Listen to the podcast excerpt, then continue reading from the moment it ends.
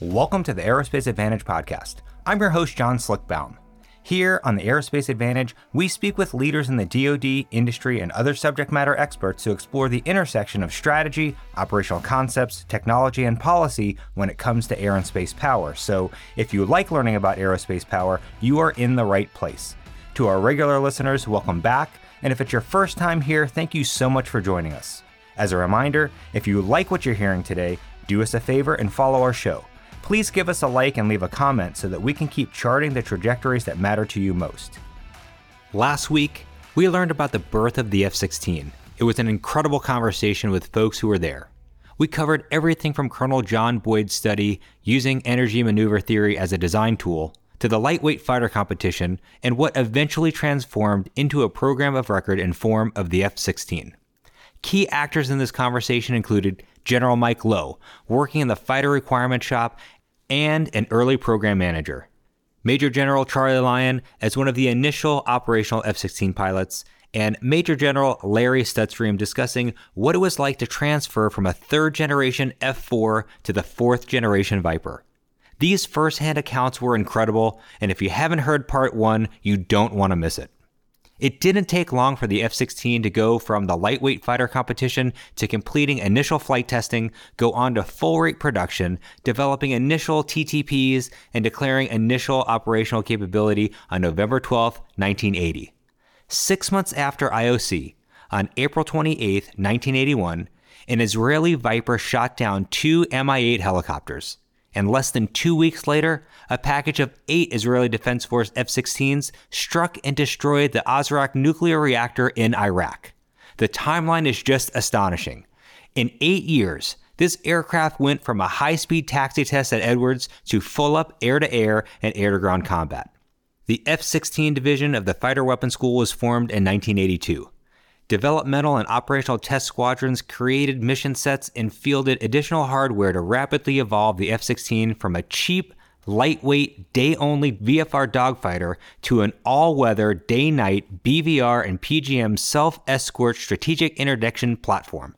The Viper's responsibilities grew from a point defense fighter to adding full up offensive and defensive counter air, close air support, forward air control, airborne strategic attack, suppression and destruction of enemy air defenses, combat search and rescue, plus tactical and nuclear responsibilities.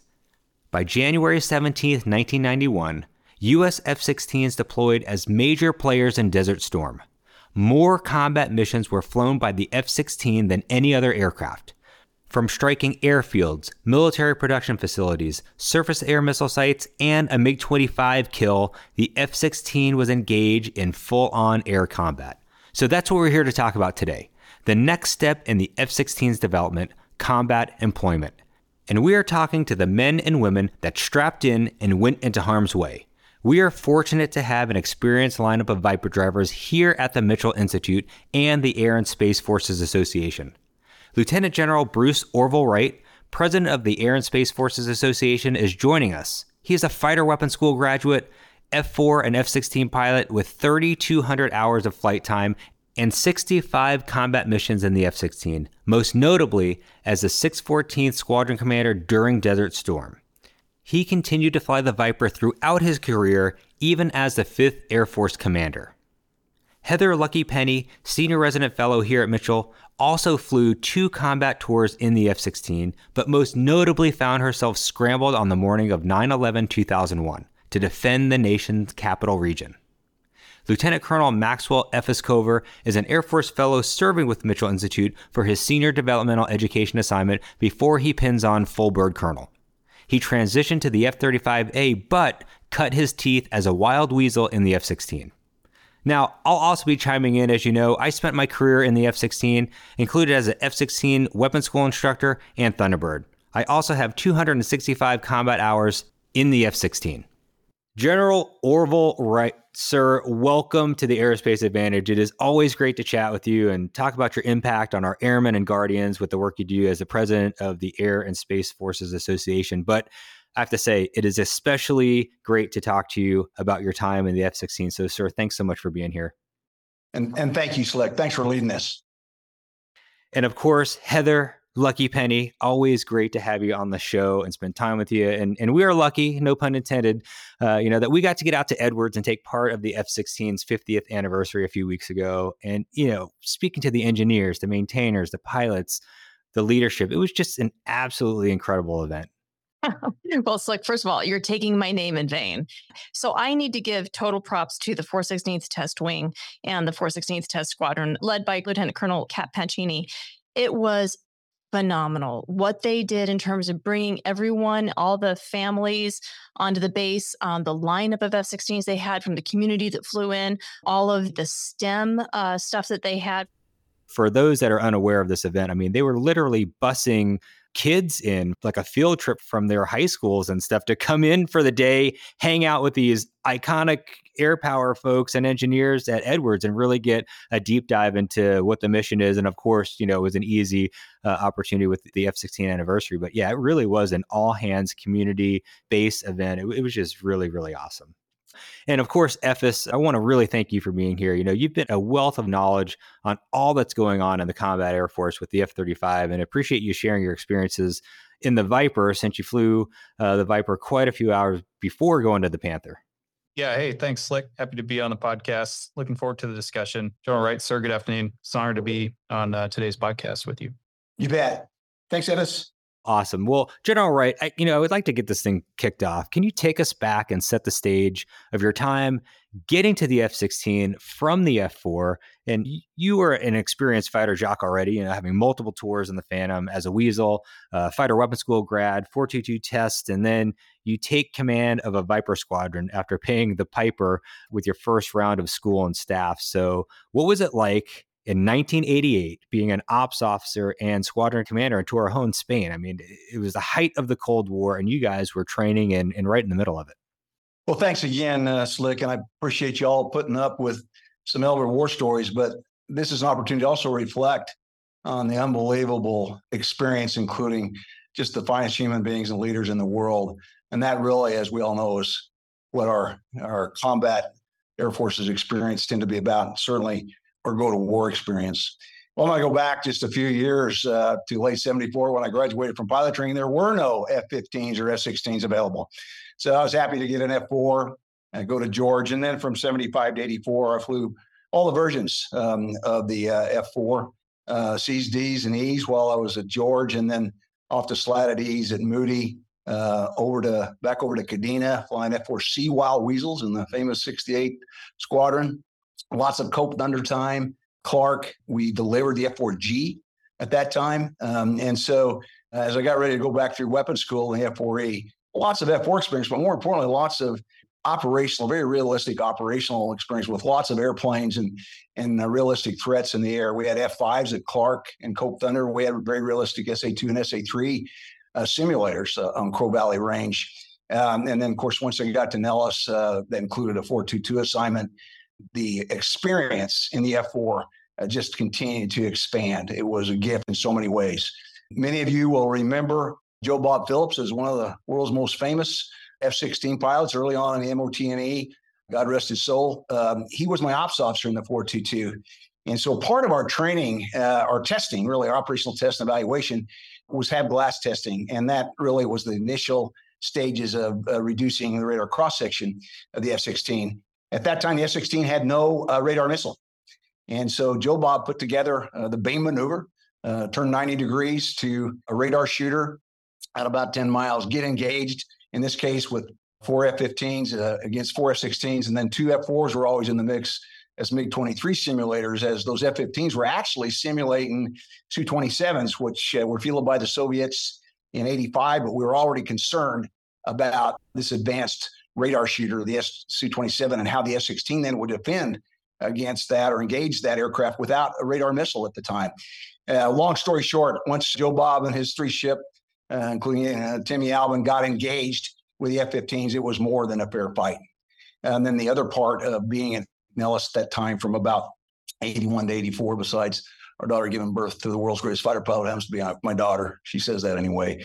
We um, we really uh, were able to fly a lot with the 474 squadron, brand new lieutenants flying F 16s. We flew against the F 16 XL at that time uh, that was competing with what would become the F 15E.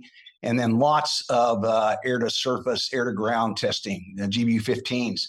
Uh, one test, uh, we had three 30 millimeter gun pods loaded on my F4E and fired them all three at the same time. So terrific experience that then was the foundation uh, for going to Torrejon and being brand new in the F-16 and in uh, 80, uh, 87, 88. I was blessed. Two of my Nellis friends, Timmy Shooter Summers and Ted Carter, had both flown F-16s and F-4s and A-7s. And so we're constantly co- talking about getting Orville right up to speed in the F-16 as I went through three squadrons as, as the course assistant ops officer, ops officer, and then squadron commander getting ready to go to war. It was much about nuclear employment then, dual capable jets in the uh, 87, 88, 89 timeframe. At the same time, we'd constantly deploy from Torrejon to Incirlik. And I'll just close and, and, uh, and not take all the air out of the room, but flying at Incirlik uh, and getting ready for nuclear ORIs, including the full range of flying. We own Turkey. We could fly anywhere in Turkey we wanted to, surfaced uh, as high as we wanted to go, terrific low levels, air to air engagements. Uh, we had the range. And so a great place and a great opportunity to get some time in and learn all about incredible capabilities of the F 16. And I couldn't wait every day to go jump in the cockpit of my Viper, especially after flying the A model a little bit. And now we've got Block 30 big mouth GE engines with a, a heads up display. And, and the ability with a keypad to actually put all the coordinates in besides so you don't have to reach behind your uh, G suit to put them in. So I'll stop there. Thanks, Slick. Thanks for asking. Uh, it's it's unbelievable, sir. I mean, what what a magical time from a fighter pilot's perspective to be flying a new jet and, and, sounds like great airspace and awesome host nations to support you. We had some major lessons learned from Vietnam and really focused on training against a pure threat in Europe as we looked east towards the Soviet Union. And you know, you were in Spain leading a squadron, and then Saddam Hussein decides to cross into Kuwait, and you are tasked to take your squadron to the desert. So what was it like getting that call? Uh, a gift. I mean, you know, we trained our, all our lives to go to war. Um, and um, General Horner just spoke at our reunion in January for our Lucky Devils. We had about 75 of us there. And he made a great statement. He hates war, but he loves flying combat. And so that's what we were anxious to do. Uh, total out launch, uh, 24 F 16s, three spares, uh, going someplace nobody had ever heard of called Dillaw gutter um, and to an airfield. We had to uh, get you know, let down plates from the local American Airlines guys to figure out how to get there. Took off with two KC-10s, uh, landed at uh, in Qatar, Doha International. Met by the ambassador. There was no pre- uh, prepared uh, preparation at all. Um, Qatar was a late fight, late entry to the fight because of political considerations, but fortunately, we had a very capable U.S. ambassador uh, to Qatar at the time, Mark Hambley, who paved the way in his direct conversations with General Schwarzkopf to get us on the ground with our 24 jets. And then the training was incredible. We had um, French F1s, same F1s the uh, the Iraqis flew, and then the Qatarese had a squadron of F1s also. And so we were constantly doing DACT and training the realistic threats, in this case, Mirage F1s. In fact, the French went back to the Mirage factory and got us tail numbers and, and frequencies and all the data on all the Iraqi F1s by tail numbers. So we knew everything about the Iraqi F1s because at the squadron level, we had that level of collaboration. And the French, again, on their own, our French friends who we flew with every day in the F1 did that for us. So we were ready to go to war uh, in so many ways. Uh, we built our tent city and, and built our bomb dump. And we were excited on 17 January 91 when we all launched to attack Iraqi held airfields. In this case, uh, Al Salim and Al Jubair was my first combat mission. Um, and we'd launch in a 16 turn 16, 16 jets in the morning, 16 in the afternoon. And except for one day uh, on the 19th of January when Mike Roberts' Tico Tice got shot down and I was trying to work the SAR that night, uh, flew every day of about a, for about a month and a half. So lifetime gift. Uh, and again, it's the pilots, it's the people, it's the maintainers, it's the bomb loaders as we got together debriefed a lot of this one more time uh, last month down in Fort Walton Beach. Sir, I'm going to jump in here because you mentioned Tico. And uh, Slick and I were out there for the 50th at Edwards, and Tico, MR, um, you know, and ET, they were all out there and they gave incredible speeches. I mean, it was so impactful to hear about their experiences flying uh, for you uh, out in combat operations. And so, notably, you know, uh, ET uh, Tullia recounted his famous mission over Iraq, where he threat reacted against six surface to air missiles um, and having to do all of that in mill power only because they were way below bingo. And I think his video has been viewed a few million times on YouTube. Also, Tico Tice and Mike M.R. Roberts, who both were shot down, not nearly as fortunate in that highly contested environment, like it's super mess, right? Super missile engagement zone over uh, Iraq. So, but one of the things that was really amazing was how uh, ET was almost brought to tears when he mentioned how important your leadership was to keeping everyone focused and still ready to go off and do the mission the very next day. That had to be a really heavy hit. What was that like leading at that point in time? Well, looking back, somewhat different perspective than then. I could not be more proud of the courage of all the lucky devils, flyers, maintainers, bomb loaders. The war became very real uh, when we lost two of our friends in one afternoon. That morning, I'd taken the led an F-16 um, a 16 ship that was supposed to go to uh, Baghdad area. Our weasels couldn't launch, so we went to alternate targets out west. When I landed, and we looked at the mission as it had been somewhat updated. We were tasked against a refinery pretty much in downtown Baghdad and part of a very large package. And if you look at those maps, there were plenty of marked SA8s, SA3s, SA6s, SA2s that we were going to fly into. I think we were pretty confident by that time, interestingly, probably too confident that the F4Gs and the F111s uh, and really the 117s had taken down or would continue to take down the integrated air defense system, which was probably one of the most modern in the world. And so I think it's important to note that we'd been briefed by General Horner um, and General Buster Glosson that if things didn't look right, there was no requirement to launch. Uh, so he really had decentralized the decision authority, well, including our provisional wing commander at the time, Jerry Nelson. That mission led by John Nichols, who went on to be the TAG in Texas we weren't going to not not go. And so as I watched these guys launched, I knew it would be tough, but I was confident. Late that night, we uh, fully understood that we'd lost two airplanes. We really were very concerned that MR was dead because we we saw no shoot, but we did have video of an SA-6 spearing his aircraft. Interestingly, that SA-6 warhead did not go up, but we did not think MR was alive. Stayed up that night working the SAR, and the next morning somebody had painted a stencil, God bless Tico and MR over the ops door. Even though, you know, we were offered by the AOC to, that we didn't need to fly that day. Every pilot mounted up in 16 airplanes the next morning, ready to go to war, um, and slapped that door jam that said "God bless Tico and MR." I saw pilots go from age 20 something to age 30 something with a look of grim commitment, and that's what our enemies understand. We don't give up as American warfighters when we lose one of our own. It just makes us more resolved. And that's what I saw, not just on the morning of the 20th, but uh, for the rest of the time. Oh, by the way, uh, Tico and MR got out of jail and went on to fly more combat sorties. Just two quick stories. And before I take all here out of the room, Tico said when he was picked up uh, start hauled to Baghdad, in a, I think a Chevy Caprice, he looked out the window and the oil refinery that he had bombed was still burning. Uh, so we hit the target and then in about three days, we learned that uh, MR was alive. Part of that story, um, and in many ways, a tougher job than I had was Carrie uh, required with the uh, DO, ADO, and the chaplain and the flight surgeon to go tell Patty that night back at Torrejon that her husband might be dead. There was some hope. And uh, Patty was nine months pregnant. And uh, so, as Patty and MR uh, and Tico and ET still come to our reunions, we talk about those stories in the context of a brand of brothers and sisters Uh, that again is a lifetime gift. Thanks for asking. Heather. longer, longer answer than you were probably looking for.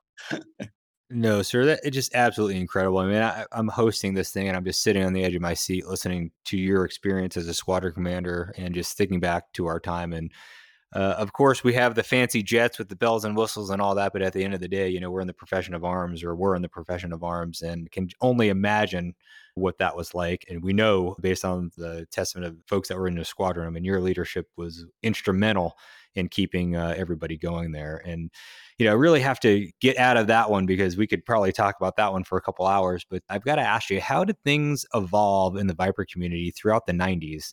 I mean, we saw a major post Cold War drawdown, and jets were retired, and the pilot force was cut, and the Guard got a huge injection of Vipers.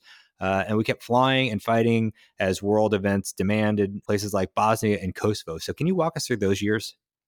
Sure. Well, first of all, MR went on to be a, a Guard wing commander and uh, continued to fly the F 16. And so you're right. The, the Guard picked up the F 16 mission in such a responsive and, and really forceful combat capability way and continued to deploy the desert. Many of the pilots that flew with me in the 614th went on to the Guard and continued to fly. In fact, some of the same airplanes, same big mouth Block 30s uh, that we had. And then those airplanes transitioned to places like the DC Guard where their um, radar missiles were added on, radar upgrades. And so uh, that's kind of interesting. Here's a platform that was so adaptable uh, and continue to be upgraded. So again, some of those airplanes that we flew with only AIM-9 missiles um, in Desert Storm in 91 and went on to be fully up radar capable missiles. It kind of goes back to the days of Joe Bob. I also was able to watch um, uh, the Block 30 continue to evolve in multiple combat operations. I flew back to the ops group commander at Ramstein, so I flew and provide comfort um, in uh, Block 30s and then Block 30s and Block 40s uh, in deny flight, flying out of Aviano. I'll tell you about the Block 40. The most memorable memory, if you will, is when I hit the dauber switch and I could talk to a satellite in the Block 40. We were always wanted to be more accurate in hitting targets. And when I could talk to satellites, I became uh, an early guardian adopter, if you will, uh, that, you know, what our, our GPS capability, what our satellite cap- capability brings to uh, the lethal capability of our combat air forces is, is unprecedented. And then uh, back uh, over time to uh, be the wing commander at Misawa. Now I'm in the Block 50 and that memory really has to compare the Block 50 Wild Weasel with the F4G Wild Weasel. The Block 50 harm targeting system was decades in technology beyond what we were able to do with the F4G, which was a lot better than we were able to do accomplish to accomplish the Wild Weasel mission, the F4C Wild Weasel. So that technology uh, continued to be responsibly integrated into the F16. And gosh, the Block 50 uh, Wild Weasel uh, was an amazing airplane to fly when you put together the history watching how where we were in accomplishing the Wild Weasel mission, which by the way is its own ethos. Uh, every threat a target, if you will, is what weasels are all about. And so first in, last out, sir. Absolutely, absolutely.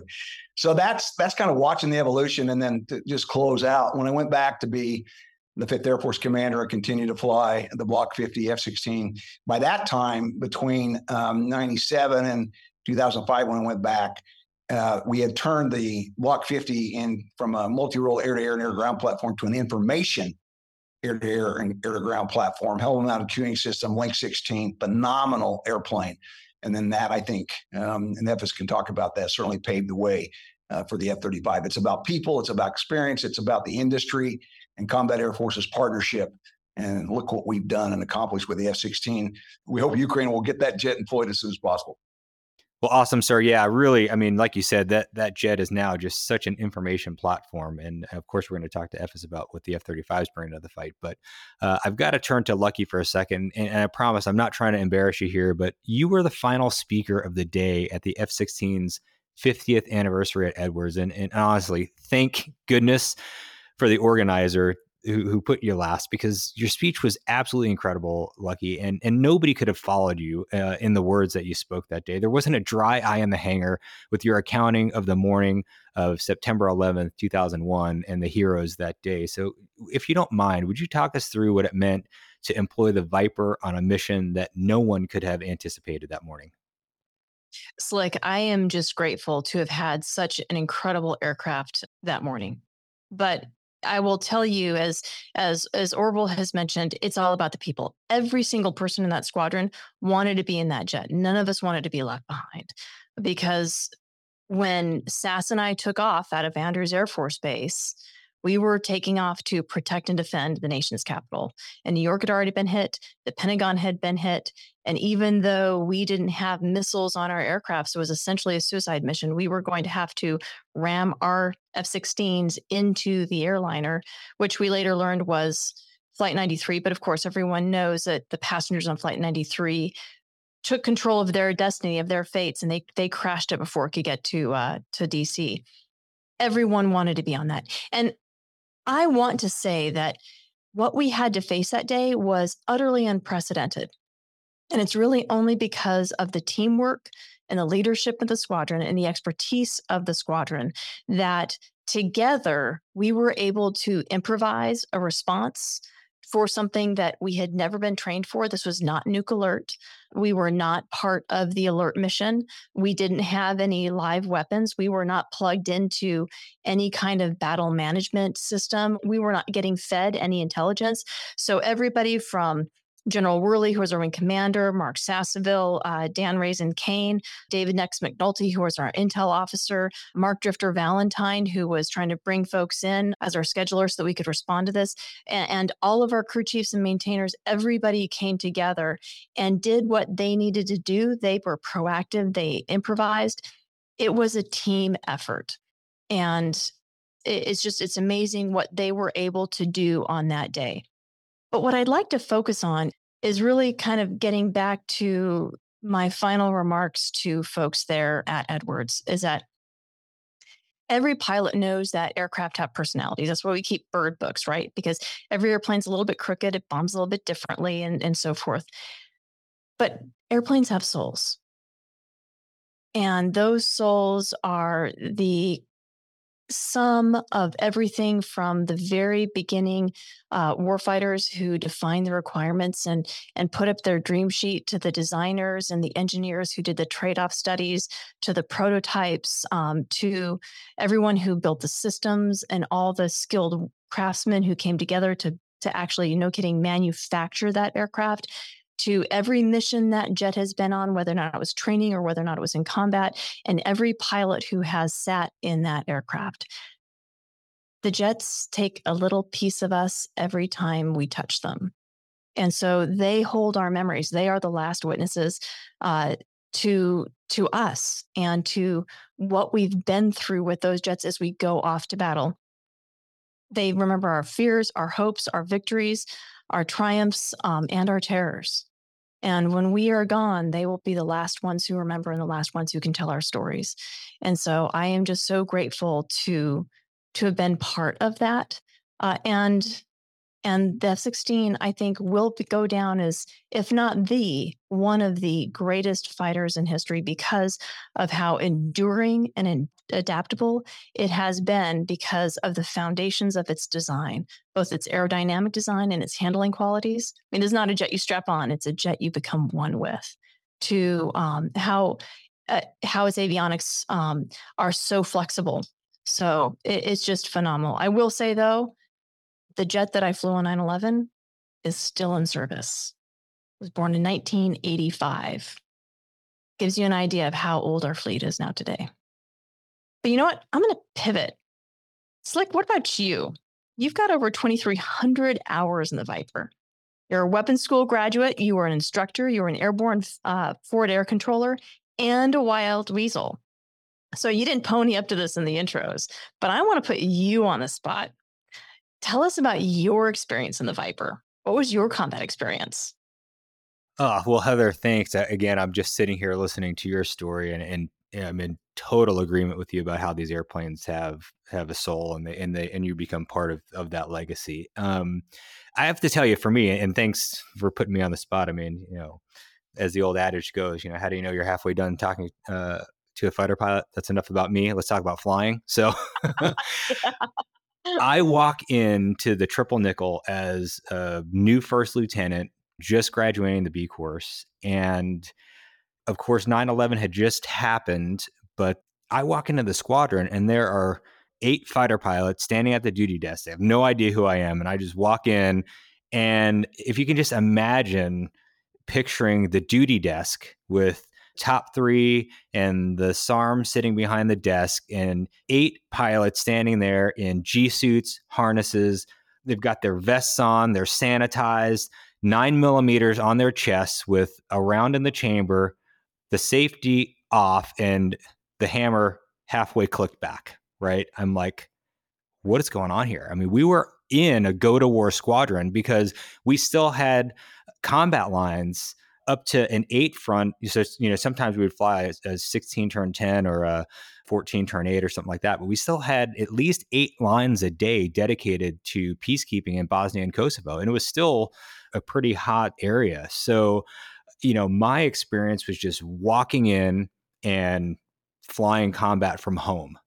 So that was a bit of, of an eye opener of like, if you're a, when you're a lieutenant and you you watch Top Gun a lot, like I did, you know, to get myself through college, you go, yeah, man, this is pretty fun. It's sexy, but then when you realize the gravity of what you do for a living, I mean, it could not have been better personified than walking into my first day at the Triple Nickel, and that really just stuck with me. And so, you know, we were on the hook initially to be part of the Northern Front, if you remember that, during shock and awe. And at the last minute, Turkey decided not to let us do combat operations from there, which we were attuned to doing because the squadron had essentially been, you know, flying wartime uh, sorties every day, you know, through the 90s into the early 2000s.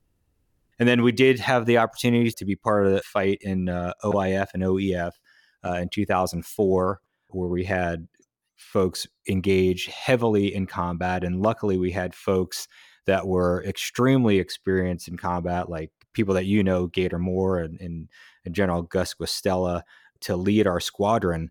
And, you know, they had stories from Bosnia and Kosovo that we were hearing often about what it was like to do FAC-A and close air support and, you know, working with the brave men and women on the ground. And so all of that together was just my experience in the F 16 was just so combat focused of you know flying across the fence and and being within harm's way uh, the majority of the time. So uh, again l- like you both have described so far you know the f-16 is just one tough combat proven aircraft and will continue to do that for for many many years.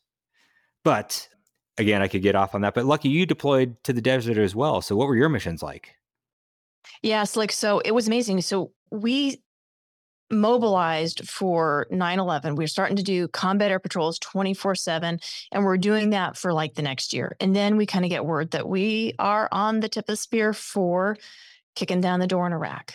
And why was that right? I mean like we're just a guard unit. So we had these block 30 F-16s that no longer were managed by the Air Force. So the Air National Guard owned the modernization program, which meant that um, you know we had lightning targeting pods, um, and by the way, Lightning, uh, the targeting pod, it was and day difference between the old LANTIRN pod, right? The LANTIRN pod, that IR seeker, it looked like a 1970s sonogram. I mean, it was just like a fuzzy blob. These Lightning pods, man, you put that on the jet, and it what you had infrared that was crystal clear. You had an EO, so kind of like a TV, black and white TV capability.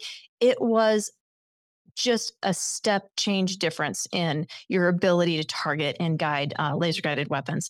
But with the Pre-Block Block 30, we were able to accelerate some modernization. So the software capability upgrade five emergency tape release, right?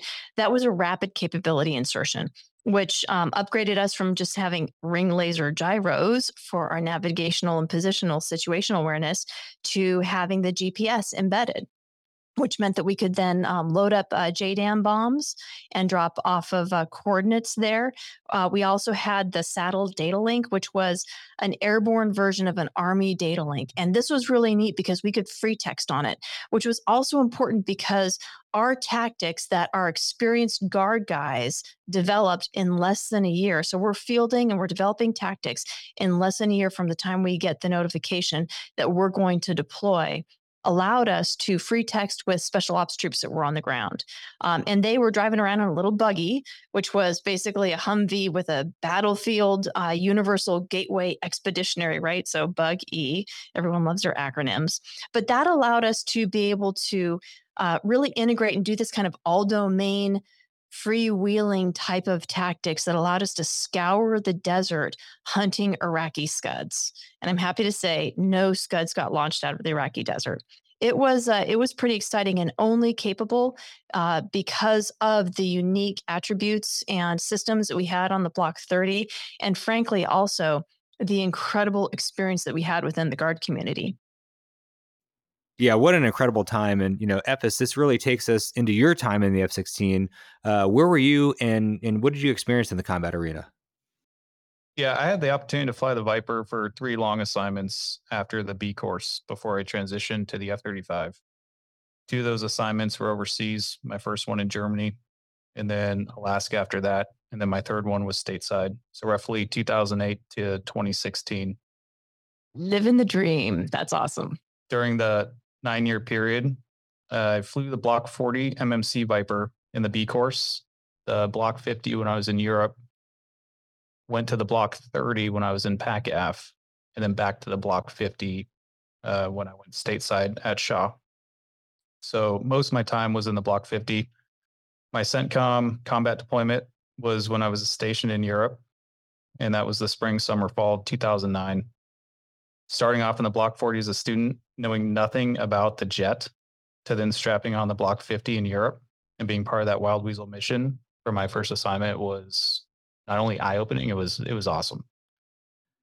Yeah, absolutely, Efes. I mean, you know, that's the amazing thing about the Viper. And we talked about the metamorphosis that this jet has gone through over the years. But, you know, the Block 5052 with the HTS pod really put the Viper into a whole new realm of impacting the battle space. Yeah, the majority of my time was in the 50. I received my initial F 16 training at Luke in the 40. So it is a step up, like you mentioned. At the time, the Block 40, it, it had the smaller motor and like Lucky said, the the LANTIRN targeting pod. What what did you say? It was a what? 1970 sonogram. it's just fuzz. I'm gonna have to, I'm gonna have to write that one down. Tactical ta- tactical uh, yeah, vegetation. So, so that, if that paints the picture for you, um, it was, however, an MMC modded aircraft. So we did have Link 16. We had color MFDs, multifunction displays at the time, which was a big deal because in 2007, a lot of the iron that was at Luke, they were Block 40 Tape 7 jets. And so some of my simulator events were in tape seven, even though we were transitioning to the MMC jets. And it was at the schoolhouse when I was a student where I got to learn about the different blocks of the Viper and their associated mission sets. At the time, the Block 40 community mainly focused on or specialized in offensive counter air missions involving attack operations or close air support. All of my instructors had done at least one operational assignment in the jet so I really had the opportunity to hear their perspective on not just what the block of the F 16 variant brought to the fight, but really just a balance of the mix of culture and expertise that goes with it. The Block 50 version of the F 16 has the big GE 129 motor, has an IFF interrogator, HTS pod, like you mentioned earlier, for finding and killing surface to air missile systems, the sniper advanced targeting pod, and thus focused heavily on the SEAD mission or OCA escort during my time in the jet. In 2008 is when I tracked into the Block 50 and went to Germany for my first assignment as a uh, new Blue 4 wingman. The majority of my time was studying on enemy threat surface to air missile systems and really identifying the key nodes of the enemy kill chain in order to be an effective weasel. My CENTCOM deployment was in 2009, and we deployed to Iraq. We were deployed there for several months and primarily flew close air support missions. When you look at the war timeline of Iraq, if you will, at least the 2003 to 2011 piece, in 2009, we were there during the first big year of the drawdown. So we still had roughly 140,000 US troops operating in Iraq when we showed up with the intent by 2011 to draw down to roughly 35,000. And so our unit was there during that phase and thus supported that shift in US strategy. So really the missions that we were doing a lot was overhead base protection of US forces, a lot of convoy escort and conducting missions going after high value targets. Well, Efes, that really brings me back. You know, I, I was lucky to fly 30s, 40s, and 50s, but just 30s uh, as like a triple uh, qualified guy at Cannon because we had three squadrons with three different blocks. And, you know, luckily all of that went away as we went away from this mentality of just having, you know, a specific block mission identity. And when I was at Nellis, uh, I was lucky to be the F 35 tactics development team lead, and I got to fly to Lockheed Martin and Fort Worth every month for a week at a time to fly the sims and write the first few chapters of 3 1 for the F 35. And for those that don't understand that, manual is the tactics, techniques, and procedures which uh, the pilots will execute their missions with. But there's a, a lot of similarity with the F 35 and the Block 50 with uh, regard to sort of the F 35 is always doing SEAD, kind of in quotes there, and building the big picture. So, how do you see it since you've got to fly both the F 35 and the F 16? Uh, how do you see them working together in the battle space? Yeah, that's a good question. You know that the Air Force is a team, and everyone will always say that. No matter what's out there in the battle space, you're going to operate as a team. Whether it's F-16 Strike Eagles, F-22, you name it, F-35, we got to figure out how to do this as a team. And the Weasel culture that was and still is in the F-16 Block 50, slick, it's ever present in the F-35 Panther community. First in, last out continues with the Panther ethos. The ability to find, fix, track, target, engage enemy threat systems, and prosecute targets with decisive effects is the bread and butter of the F 35. And that came from previous generations like the F 16. Well, Efes, you know, we, of course, we're honoring the F-16 in, the, in these two episodes here, but you are the only fifth gen operator here. So talk to us about why modernization is important. And it's easy for us to get sentimental about the Viper. I mean, we love it, but at the end of the day, we also need to modernize. So what is the fifth gen advantage all about? Yeah, we just celebrated the 50th anniversary of the Viper. And that's an amazing achievement of aircraft design and capability and really at an affordable cost the recent modification efforts that are ongoing with the Viper is awesome. I really wish I had those upgrades when I was flying it. The F 16 has been the backbone of American air power for decades, and it's proven itself as a breadwinner in combat time and time again. And I believe it'll continue to prove itself in combat as it's going to remain operational for the next couple of decades. Again, these are my, my personal thoughts here. When you look at Vietnam and when that kicked off in 1965, our nation didn't ask their sons and daughters to fight in SPADs and Nieuports built in 1915. We would have lost. Fast forward two decades into late 1990, early 1991, during the first Gulf War, and listening to the story from uh, General Wright earlier, our nation didn't ask its sons and daughters to fight in that conflict using World War II aircraft built in the 40s like the P 40.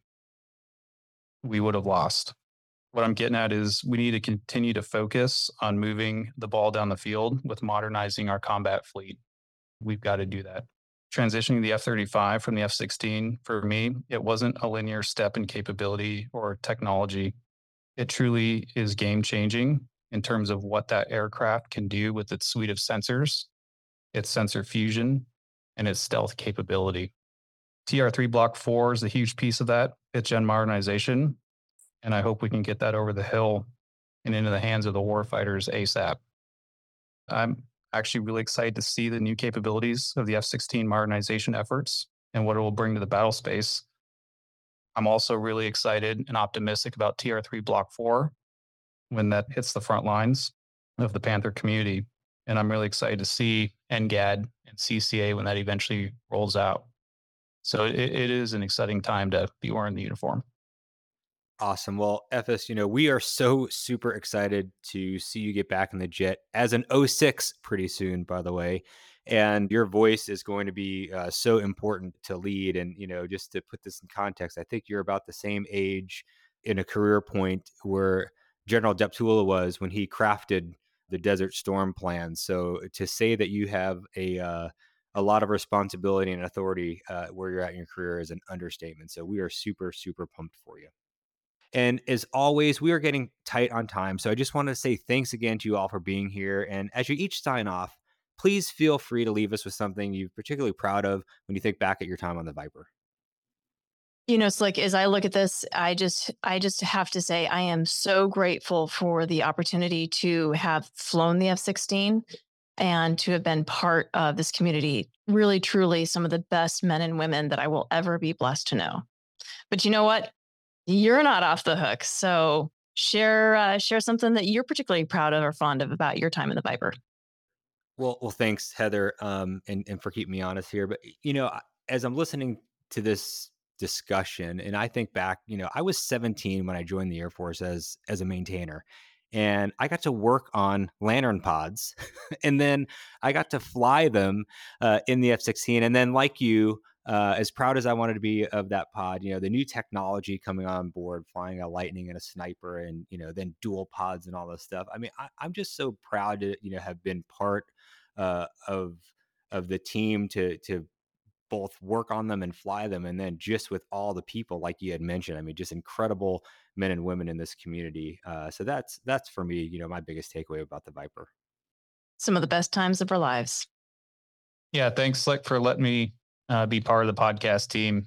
You know, looking back, my time flying the F 16, it's an awesome jet, right? No one will refute that.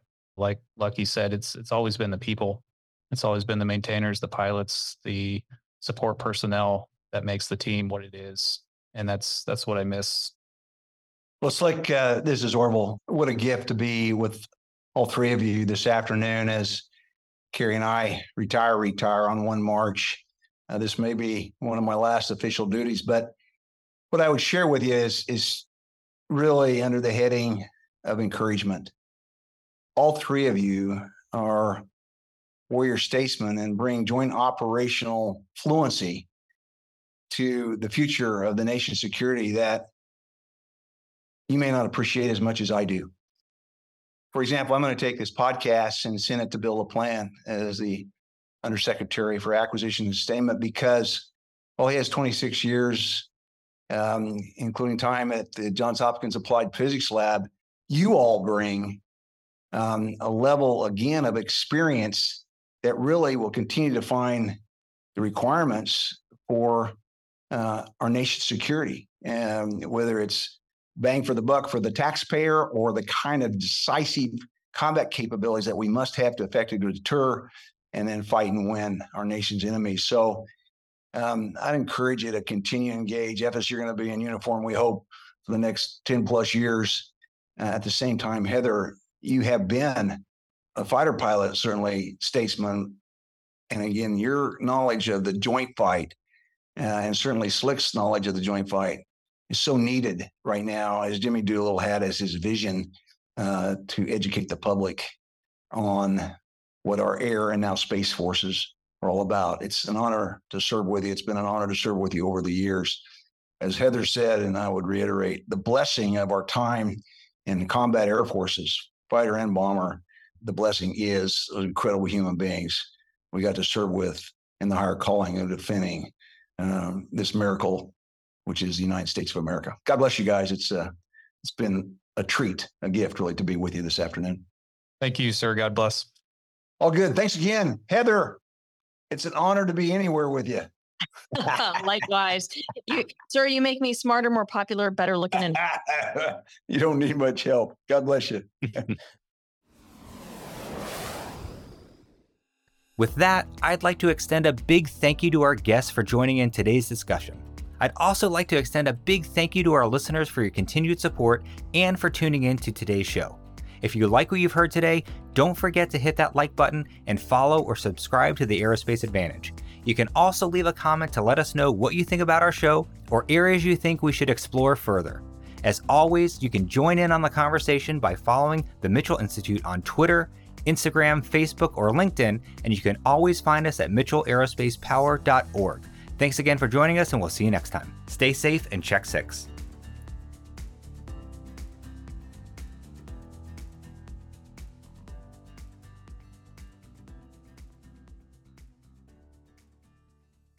The views of active duty members reflect their personal opinions and do not reflect the position of the DoD or the United States Air Force.